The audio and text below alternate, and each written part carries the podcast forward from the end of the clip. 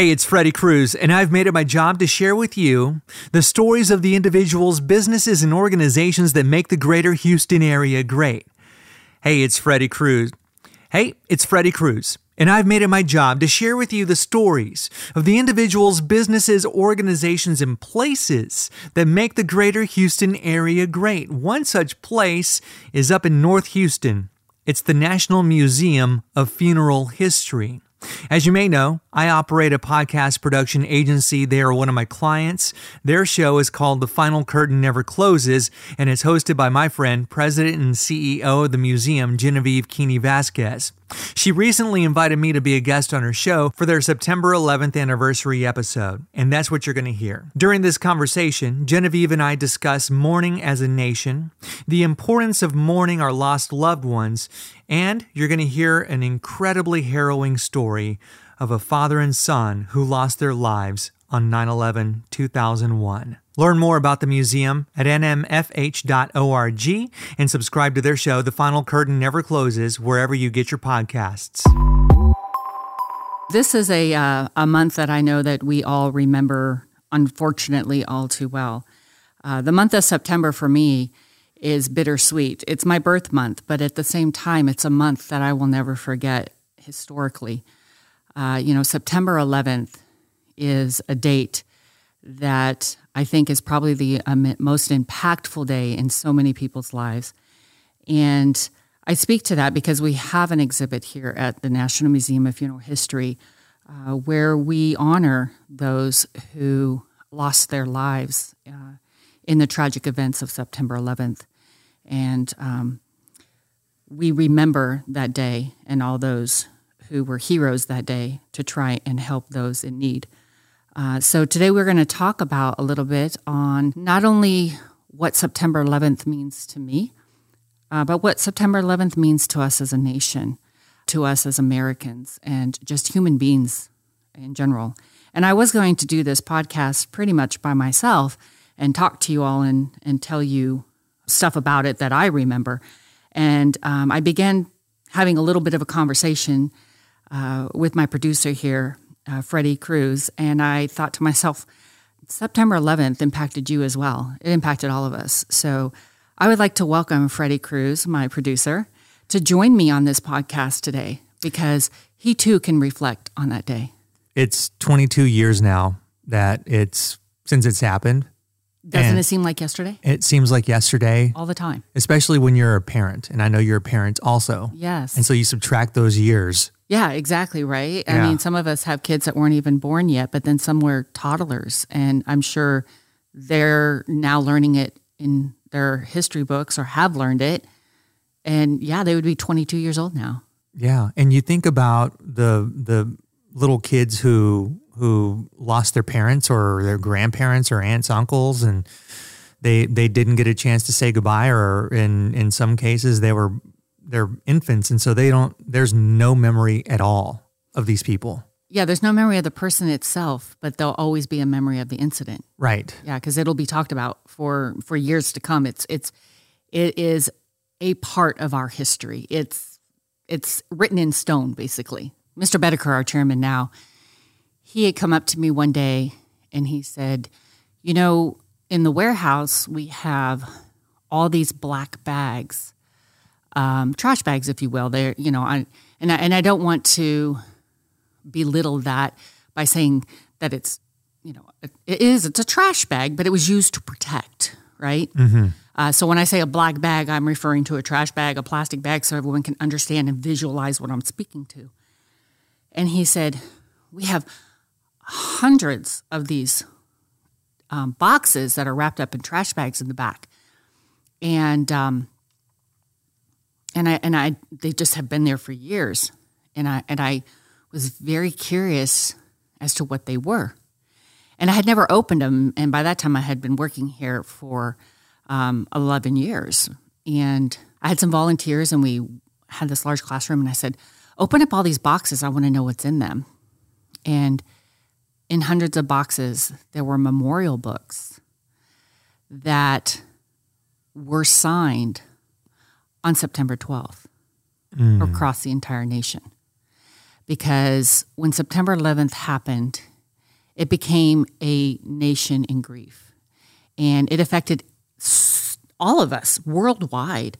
And so um, Mr. Waltrip, seeing the magnitude, the, the ripple effect that this had, and he had requested that every single one of his funeral homes around the nation, and to include Canada, to put a memorial book out for people to come and express their condolences to the, all of the lives that were lost that day. And we're talking about complete strangers, people mm-hmm. didn't know, but their death affected us all. And we, um, unbeknownst to me, were was we were holding history in our hands uh, in a way that that I don't even think people realized that existed. And I said, "Wow, this is something that needs to be." given honor and respect. And I ended up uh, curating an exhibit for the 15th anniversary of 9 11. And I had so many memorial books that I was able to build two twin towers out of them. How long did it take for you to get through all, all of the material and, and to decipher people's handwriting? Because that's another factor that you don't really take into consideration yeah. because you can go from ideation, which is a genius idea to do it, but then it's like, oh, wait a minute. Now I got to, hmm, Susie and Bob don't have good handwriting. And I said Bob, not realizing Bob Boetticher. And Bob, okay. I'm not talking to you. Uh, but yeah, Susie and, and John. Yeah. Um, right. But yeah, yeah. So um, it wasn't so much about having to read the handwriting. There were, there were, it was interesting. Some of the books I would open up and literally there were, uh, uh, handprint cutouts uh, oh. where you could see like an elementary school had draw had drawn photos of of and making condolence cards.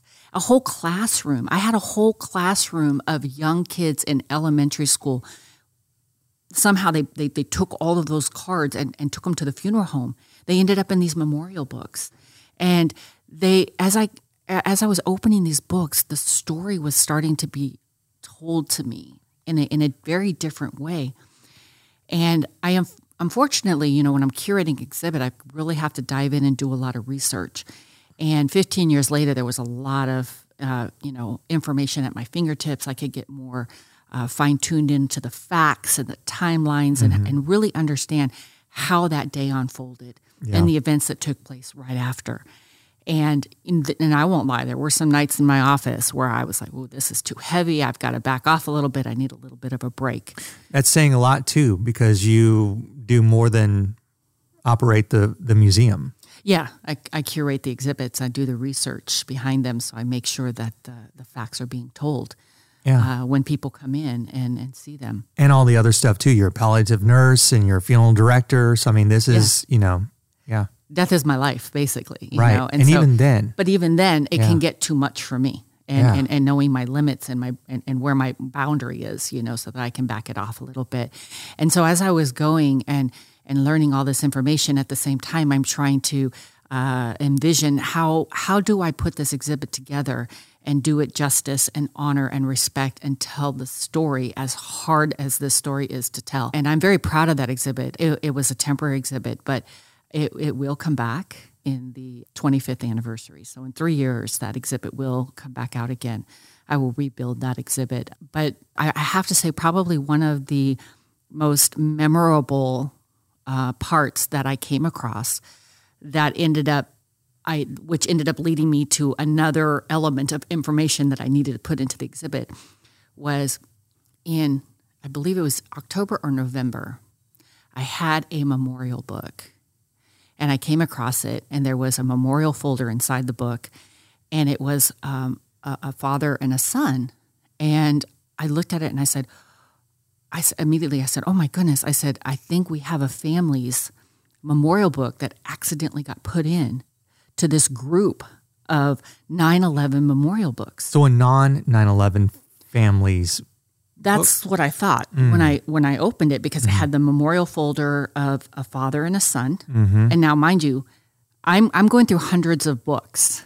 Yeah. And so this one stood out from the rest. So they don't all look the same after you're in the flow of going through all these things. Well, they do because you well They you do. can kind of see how uh, you can understand how the memorial book that's set out, and you can see the dates, right? September 11 or September oh, 12, okay, September yeah. 13, September 4.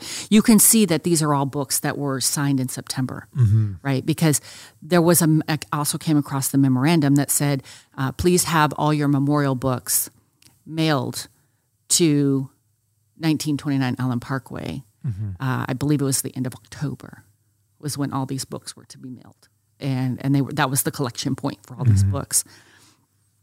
And so when I came across this one in October, when most of the books were kind of completed in September, I had this one in October, and I and it had, like I said, this memorial folder of this this father and son in it, and immediately I thought, oh my gosh, a family's book is in this massive box of 9-11 memorial tributes and so i said I've, I've got to return this book. This book has to get returned to the family. And so i started doing my research on their the, the family who you know typed their names in. And come to find out that they were a father and son sitting next to each other on one of the planes. And and I was so moved by that. And and it was during my research is where I learned exactly where they were sitting on the planes. So I actually was able to print out the manifest to see where they were actually sitting. And it became part of the exhibit, showing, you know, putting it to me, it, it was so impactful that I thought this has to be shown that, you know, it, it, I don't know. I, I think at that moment, I kind of got to know two of the people there, yeah. And and and and and and the the story was being told, and it was what happened was is that the family had a memorial to them finally in October, so it was the actual memorial that the family held for them as victims that lost their lives on that day, and they became part of the exhibit as a as two people that had faces. You talk about feeling as though you got to know two people personally who died. And as you recount that story, I'm thinking of how I see myself as a parent in the absolute worst case scenario Yeah. with your kid Yeah. and And to perish with them. and to perish with them. I think about death. It's not my living, but I think about death quite often and I've accepted it. And I think you and I have, have spoken about death before on a previous podcast interview. Um, and so I've heard you talk about it before. It's not death that we're scared of, it's the dying part, It's how we die. how we die. Yeah. Are we going to suffer? Is Right. it uh, is it going to be quick? Are we going to know it's coming? It's Yeah. It's it's all of that. And and there have been many of times that I, I and I countless times and, and I've done this since a child Yeah. is try to put myself into the place of that person that is meeting their demise in that moment. Yeah. It's like did they know what, what went through their mind? Um, Yeah. Was it fast enough that they had no no ability to process a thought behind it? you know it's going to happen to your kids one way or another. You hope to God that it doesn't happen and they depart the earth before you.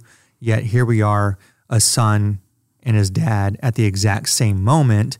And so I wonder if that doesn't bring somebody some sort of level of comfort. Well, at least we won't suffer and we know we're meeting our demise and it's going to be quick. Yeah, it, it, it kind of just like you're curious as to what goes through their mind in that moment, but at Yeah. the same time, um, you know, there's, you know, for me, it's, uh, you know, you know, I- let me let me do a a, se- a, st- a sidestep, if you will. Sure. Um, you know, since it's kind of along these lines. When I was in the military, uh, they were giving out the vaccine for anthrax and um, and I and I, and and of course they were only giving the anthrax out to the service members because anthrax was a threat uh, to to our nation and you know to our fighting forces. And so I just remember I went to my coworkers and I said, "Well, aren't you going to vaccinate the families?" members. And they were like, no, only the service members. And I said, well, then I don't want it. Mm. I said, because if they're going to attack us with anthrax, the worst thing I want to do is out survive my family. hmm The, the just the thought that my family would die from this, you know, chemical warfare and I would survive, I, I don't want that. I don't want to out survive my children Yeah. from that type of tragedy, you know?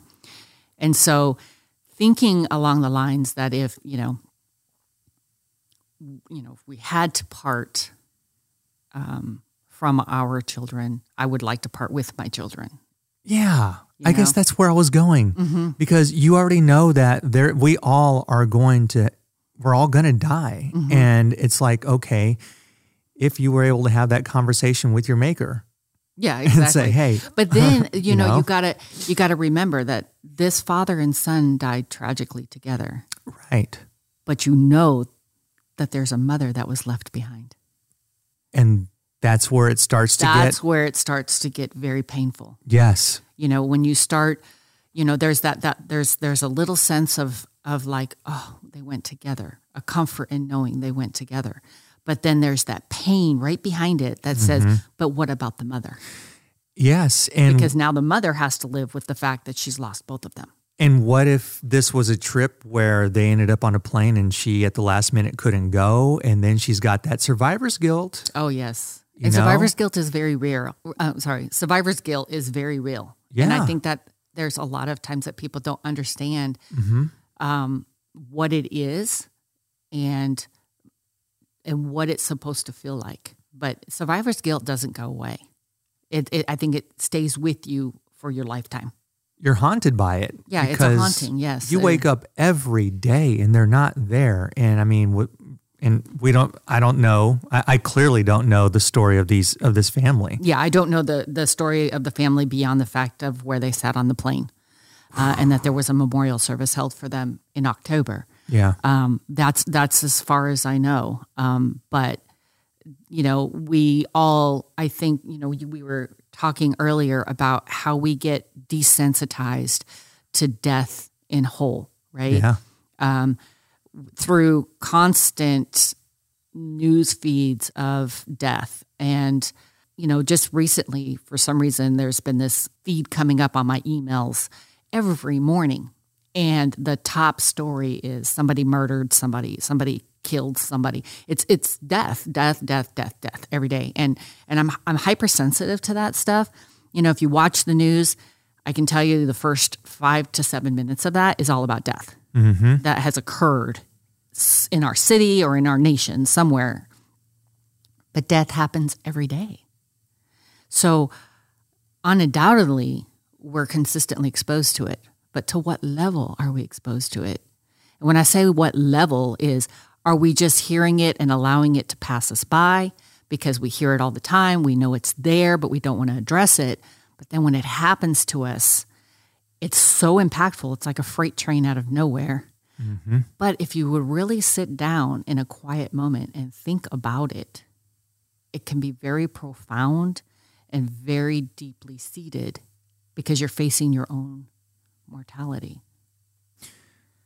yeah and you had Hayley Campbell on an earlier episode i had the chance to talk to her late last year and the st- there was a statistic from her book all the living and the dead where she breaks down how many deaths happen around the world within the course of 24 hours and within one hour of just us being here. And you think about somebody taking their final breath one or two people or however many it is i forget the stat but before the from minute one to minute 45 or however long this episode goes there will be people that die. Yeah, right now as we talk, you know, there's somebody dying. last hour Yeah, last hour, there are funerals all over the world happening all the time. yeah Yeah. I mean, but on the contrary, just as there's death happening every minute, there's also birth yeah happening.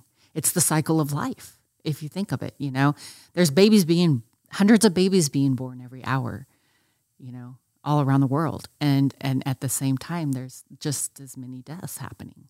something that makes me think during 9-11 is how certain people can seem to be desensitized to it, how some people can be oversensitive to it, and then how some people are, you know, it's they're one way or the other, but it's for like five minutes, and then everything is back to back to normal. Yeah, right. Exactly, huh? Yeah. So, I and and I think that is an innate feature within the human exi- the human being itself. Okay, because you have to think about it. We cannot grief and the the uh, the impact a stressful situation has upon the body. If you can think about it at a cellular level, okay, it causes chemicals and hormones to be triggered and released in the body. Like cortisol, the stress Yeah. hormone, right? Yeah. Yeah, exactly. Um, and so, um, and and your adrenaline, like your fight or flight response and stuff like that. You know, there's different chemicals that get released in the body that that are there for our survival, really, truly, and they're there to help us cope with tragic situations or life-threatening situations.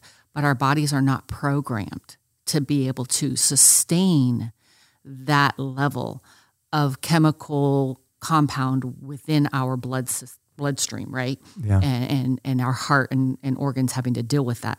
So it's actually unhealthy for us to maintain that level. So you talk about, we think about it, and then in five minutes later, we're on to something else. It's almost a coping mechanism and a survival skill at the same time, if you think about it. Because if we didn't, then we would all probably be at the bottom of a bottle somewhere. None of us would probably get out of bed, and the world would cease to exist. You know, interesting, you know, we're, we're sitting here and we're talking about how impactful grief is. And we actually have an item in the museum that speaks to that. It's a triple casket. Oh, yes. And this triple casket, you know, we go back and we're talking about being the loss of a child, right? And the power of the grief that's experienced when a child departs this earth before you. So our triple casket uh, was built by a husband and wife who lost their child to death. And their grief was so heavy that they felt they, they couldn't they couldn't continue on. They didn't care. They didn't want to live. So kind of back to what i was saying earlier i don't want to outlive my children. Most of us don't. most of us don't. We don't want to outlive our children. And here this family was faced with that fact of outliving their child. And the grief was so heavy they wanted to join her in death and so they had a murder suicide pact they went to their local funeral director asked them to have this special casket made and so that all three of them can be buried together they were going to have the, the child exhumed um, after the ca- casket was created, the murder suicide was to happen. The, the child was to be exhumed. They were all to be buried together and be in eternal rest forever together. And the manufacturing process of the materials getting shipped in because it was a custom piece, it took time. And back then, you know, uh, uh, grief wasn't so talked about as it is today. And they didn't realize that with time, grief does begin to lift. It lessens. It, it, it, it, it, it gets you to a point where you're like, okay, all right, the, the, the, the cloud is starting to pass, the sun is starting to shine. I can start to, to live life again.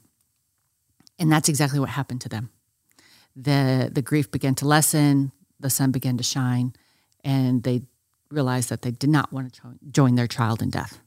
And so, thankfully, the, the murder suicide never happened. Child is still resting in its uh, you know, initial resting place, and the casket uh, sat forever in this factory um, until the factory closed, and then it was um, gifted to the museum with the tragic story that thankfully never happened. Beautifully painful, painfully beautiful. Yes. and and here we're talking about the father and son that died tragically on 9/11 and and bringing it back to to mourning not just loved ones but mourning as a nation. Yeah, and the effect that death truly does have on us all. You know, on 9/11, it was more of a of attack on us all, right? I mean, yes, it was it was a a large amount of the lives lost. It was heroes lost. Um, it was an unnecessary evil that attacked us all and our livelihood. Um, And I think that that is what resonates and made that ripple effect. And still today, we feel that grief. And speaking of of mourning as a nation and as Houstonians, because we are in the Houston area in the National Museum of Funeral History, and while the 15th anniversary special uh, exhibit is, is gone, and you're bringing back another one for the 25th anniversary, you do have an exhibit featuring some urns.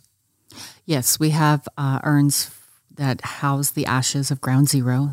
We were entrusted and um, given the custodian of these urns from the Port Authority of New York. And the the ashes of Ground Zero, um, although you don't, they're not. How would I say it? They're not like one person in that urn.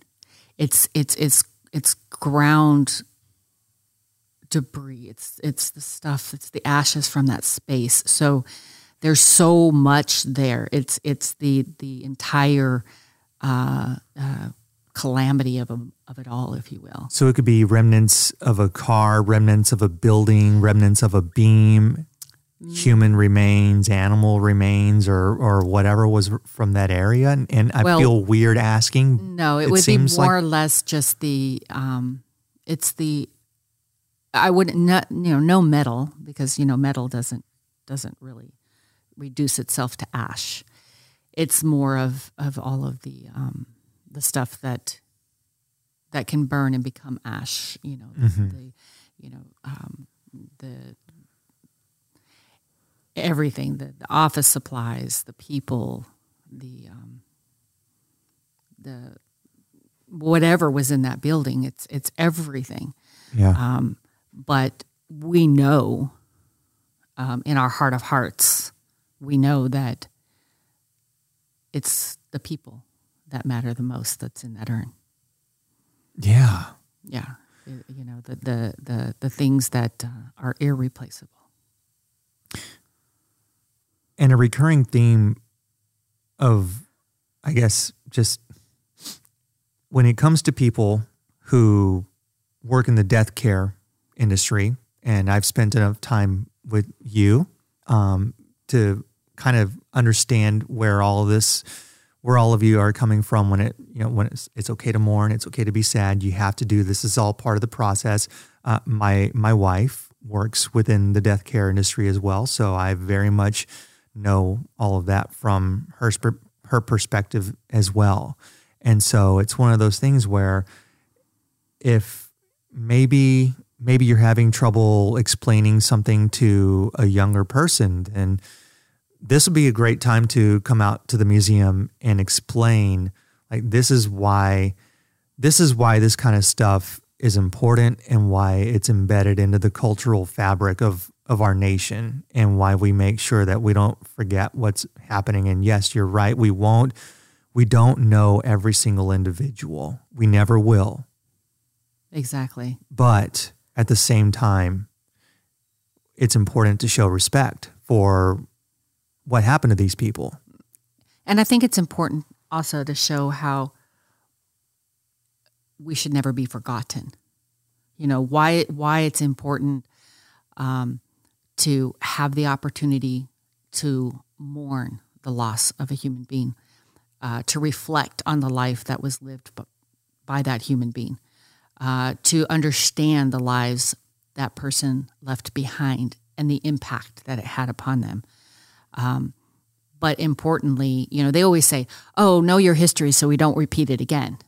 You know, to me, it's know your history so you never forget those that were important to us. it's also thinking about how young somebody may have been when they when they passed away that day and living up to your potential knowing that well you know this person was 26 in 2001 and so was I and they did not get to live to where I'm soon to be 48 at the time of this recording. And so thinking about that and reflecting on it, and this is something that I sort of taught myself um, when we go and visit my my in laws at the cemetery.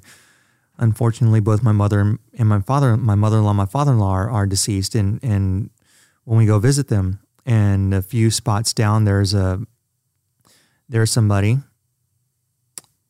Jonathan Kyle Lunsford, who was born in the summer of the same year I was born, and I forget the birthday. But Sorry. you remember his name, and that's important. One day, he was here, and then he was gone. Yeah. and and it's so it's an exercise in in living up to your to your fullest potential that there are people who i mean this guy didn't get to experience anything that i ever have gotten to experience and so bringing it back to 20, to 2001 you know the people who are my age Yeah. That, that yeah like we're able to reach that age, you know. Yeah. I, and I and I reflect on that too. Uh, on the death of my sisters, one of my sisters passed away at 39, and I kid you not, when I turned 40, that was the hardest, hardest birthday, and I can still remember the impact that it had on me Mm-hmm. because I thought how unfair she never got to be 40. Yeah You know, we you know we, we talk about birthdays as oh it's another year, but really a birthday is wow I got to have another year. what a gift What a gift, yeah, because so many people don't get that, you know, Yeah. and and there are so many people that don't get that choice to get that, you know. I mean, yeah, we all have choices in life, and there are unfortunately, uh, you know, some people who take their lives, and I do want to speak to that. There are people that commit suicide because they feel that life they can't go on anymore, and we talked about that with the triple casket. That was a choice that they were going to make. And uh, you know we're talking about grief and the impact that grief has on us.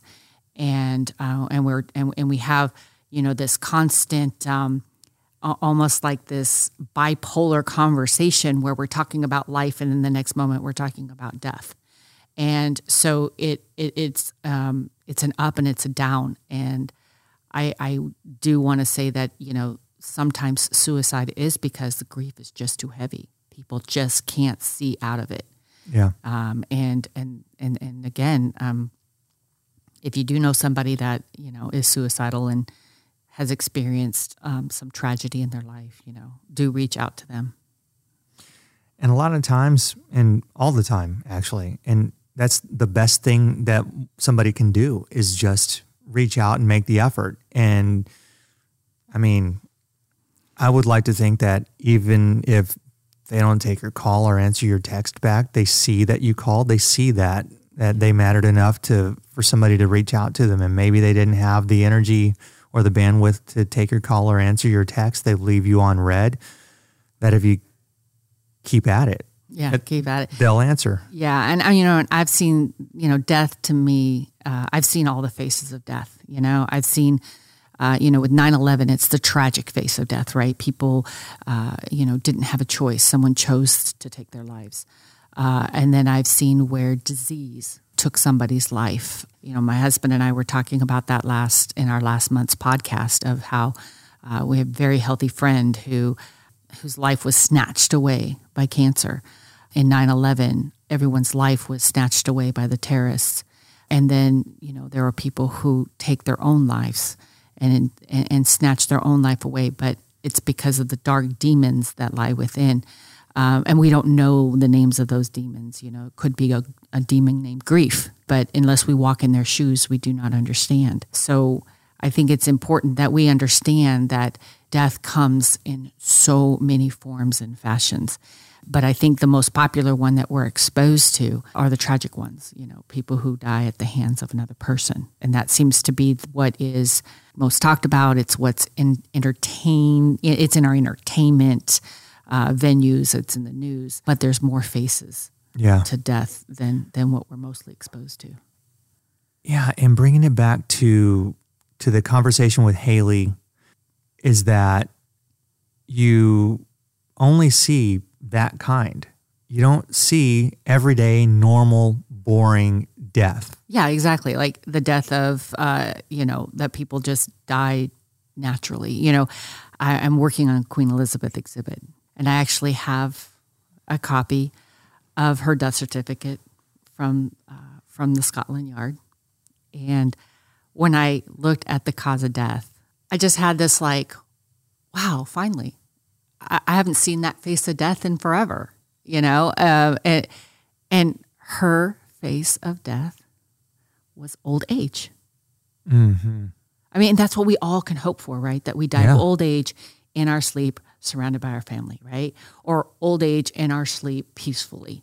You know, and and and to see that on her death certificate was I don't it was just so peaceful. It was so odd. because, you know, there so many causes of deaths are are are disease or you know a cardiac arrest secondary to respiratory failure or you know it's just all this other stuff but i don't think i've ever ever got to see a death certificate that said old age Old age. Yeah. i mean Yeah. Maybe the last one would be Betty White.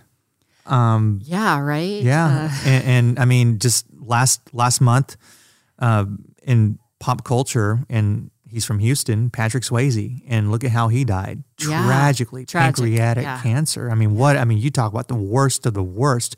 I mean, cancer is a demon in and of itself. oh it is Having yeah. the deadliest form of cancer. Mhm. i mean we all will die you know it's it's it's it's certain right and it's just we don't know how we're going to die we don't know our method of death we don't know what will take us to that final moment.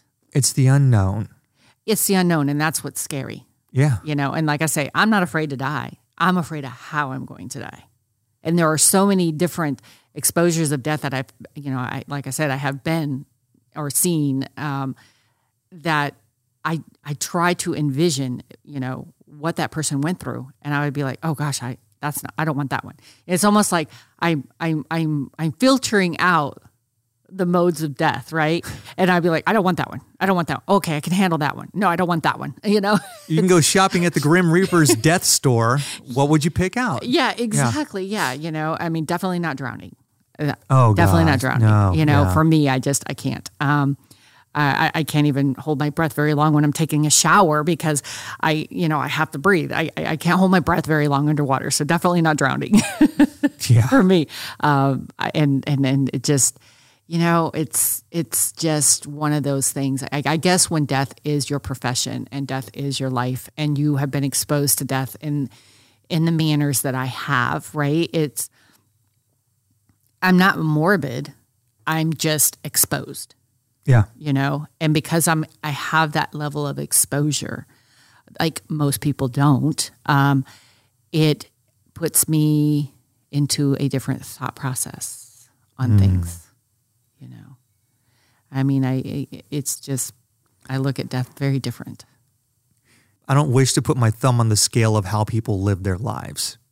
I True. would say that life would be a lot easier if more people kind of had that outlook because I think it would people would find it not so bad. Yeah, and if people would, I, I always like to use embrace. Yeah. Right. When you think of embracing, you think of that as a as, as a comforting term, uh, arms wrapped around you, someone comforting you.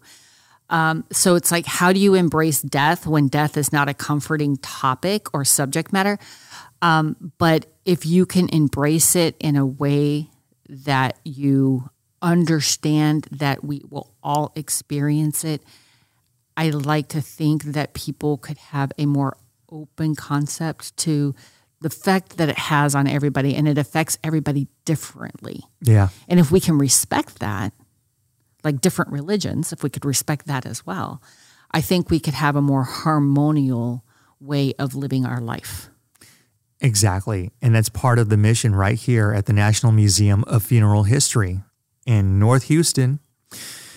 So we hope to see you here, whether it's the 9 11 exhibit, whether it's the Shroud of Turin, the most famous burial of all time. Or it's learning about the history of our presidents and the funerals that we had for them, because when a president dies, it affects the nation as well. Yep. um, or if you just want to walk down memory lane and thanks for the memories and and reflect again on the lives that people had that uh, entertained us and they too are gone i remember i was doing the thanks for the memory exhibit and uh, we were focusing on the wizard of oz segment and I remember I was watching a video on Dorothy, and I was holding the memorial folder of the lady who played Dorothy. And I sat back in my chair, and in that moment, I said, Oh my gosh, Dorothy is dead. And I said, I never thought that Dorothy could die because Dorothy is never dead to me because she's forever alive in the movie The Wizard of Oz. And she looks the same. And she looks the same every time. every time. It was an epiphany. It was it literally had a freight train effect on me. I I was I, I can't believe it. She's dead. Dorothy's dead. I'm like but movies keep them alive. That's probably also why we have such a hard time with with historical figures, whether they're political leaders or uh, movie stars, musicians, because they remind of us they remind us of a certain time in our lives that were the good old days, whether or not they were actually good but they were the good old days back when back when we were young or back in our 20s or back in our 30s or if you're 80 back in our 60s when oh yeah i mean because yeah. like you know you you can always remember back i mean thankfully yeah we are we're talking you know we, we we started out our segment talking about a, a, a time in life where it was very tragic but now we're talking about remembering remembering some happy times like you said where we're watching I remember watching The Wizard of Oz, and every time I watch The Wizard of Oz, I'm taken back to that moment. Yeah. You know, and interesting enough, you know, talking about that, my granddaughter, who is four, and she is hooked on Willy Wonka and the Chocolate Factory, the original one right now. Mm. You know, I think she's an old soul trapped in a young body. And she's watched Willy Wonka and the Chocolate Factory, oh gosh, I think like maybe a dozen times already in the last month um, and because my daughter tells me about it all the time. So yesterday she was here, and I she walked into Thanks for the Memories, and she said, "Oh, Willie hat." Out of everything in the museum, she recognized Willy Wonka's hat that we have, and when and think about it when she's twenty years old mm-hmm. and she sees Willy Wonka in the Chocolate Factory at twenty he's still going to be alive to her. Yeah. And she's going to remember that moment of perhaps coming to the National Museum of Funeral History and seeing Willy Wonka's hat. So we, we sit here and we, we you know we talk about these memories and how powerful they are to us and and some of them are positive memories and unfortunately some of them are negative memories but it's all in how we allow them to be in our life and part of our life and how we walk through life with these memories and that's a wonderful way to wind it down. But before we do, there are some things happening this fall. Yes, the the museum is always a buzz at this at, at the fall time. October is our most popular month, and so we've got some awesome events lined up in October. On October the thirteenth, Friday the thirteenth, we're putting together a, the Witches Brew Market uh, kind of think of the Nutcracker Market, but for, for the Halloween time frame. Love it. and so that's going to be October 13th, and you can get tickets online on our website at www.nmfh.org. Uh, we have you get a lot for your money, um, but we also so we, the general admission ticket is forty dollars, and you can upgrade to a VIP for thirty five dollars more, making it a seventy five dollar ticket. But you get an hour uh, early entrance you will also get an extra drink ticket and you will be getting a commemorative uh, handmade wine cup from that states the witch's brew uh, from Nay's Cups and Creations. And you'll be getting a pair of witchy earrings from Crazy Creations as part of your VIP package. And uh, so we hope to see you all here. We've got a lot of amazing vendors lined up to include some of those oddity vendors that you would expect to see at the National Museum of Funeral History. And then, of course, if you love cars, you definitely, definitely have to come out to our annual Halloween car show on October 28th. Our parking lot will be full of fascinating cars dressed up for Halloween, and we'll have a trunk or treat for children. Uh, there is an admission also for the car show. Again, you can go online and get all that information. We will also be putting on our family friendly haunted house for the month of October. And uh, Again, the, all of that information will be online. And uh, we hope to see you all here in the month of October. We're really excited, and my staff is working really hard to put all these fun family events together for our community here in Houston at the National Museum of Funeral History. Genevieve, thank you so much for letting me join you this episode. Yeah, it was a hard episode, but I, I, I, couldn't do this one solo. I think it was more, it needed to be a conversation. Thank you. Hey, it's me. One quick favor before you hit stop on that podcast player. If you got value from this episode, please consider sharing with your family and friends, leaving a rating or review on your favorite podcast platform, and signing up for the newsletter at cruzthroughhtx.com.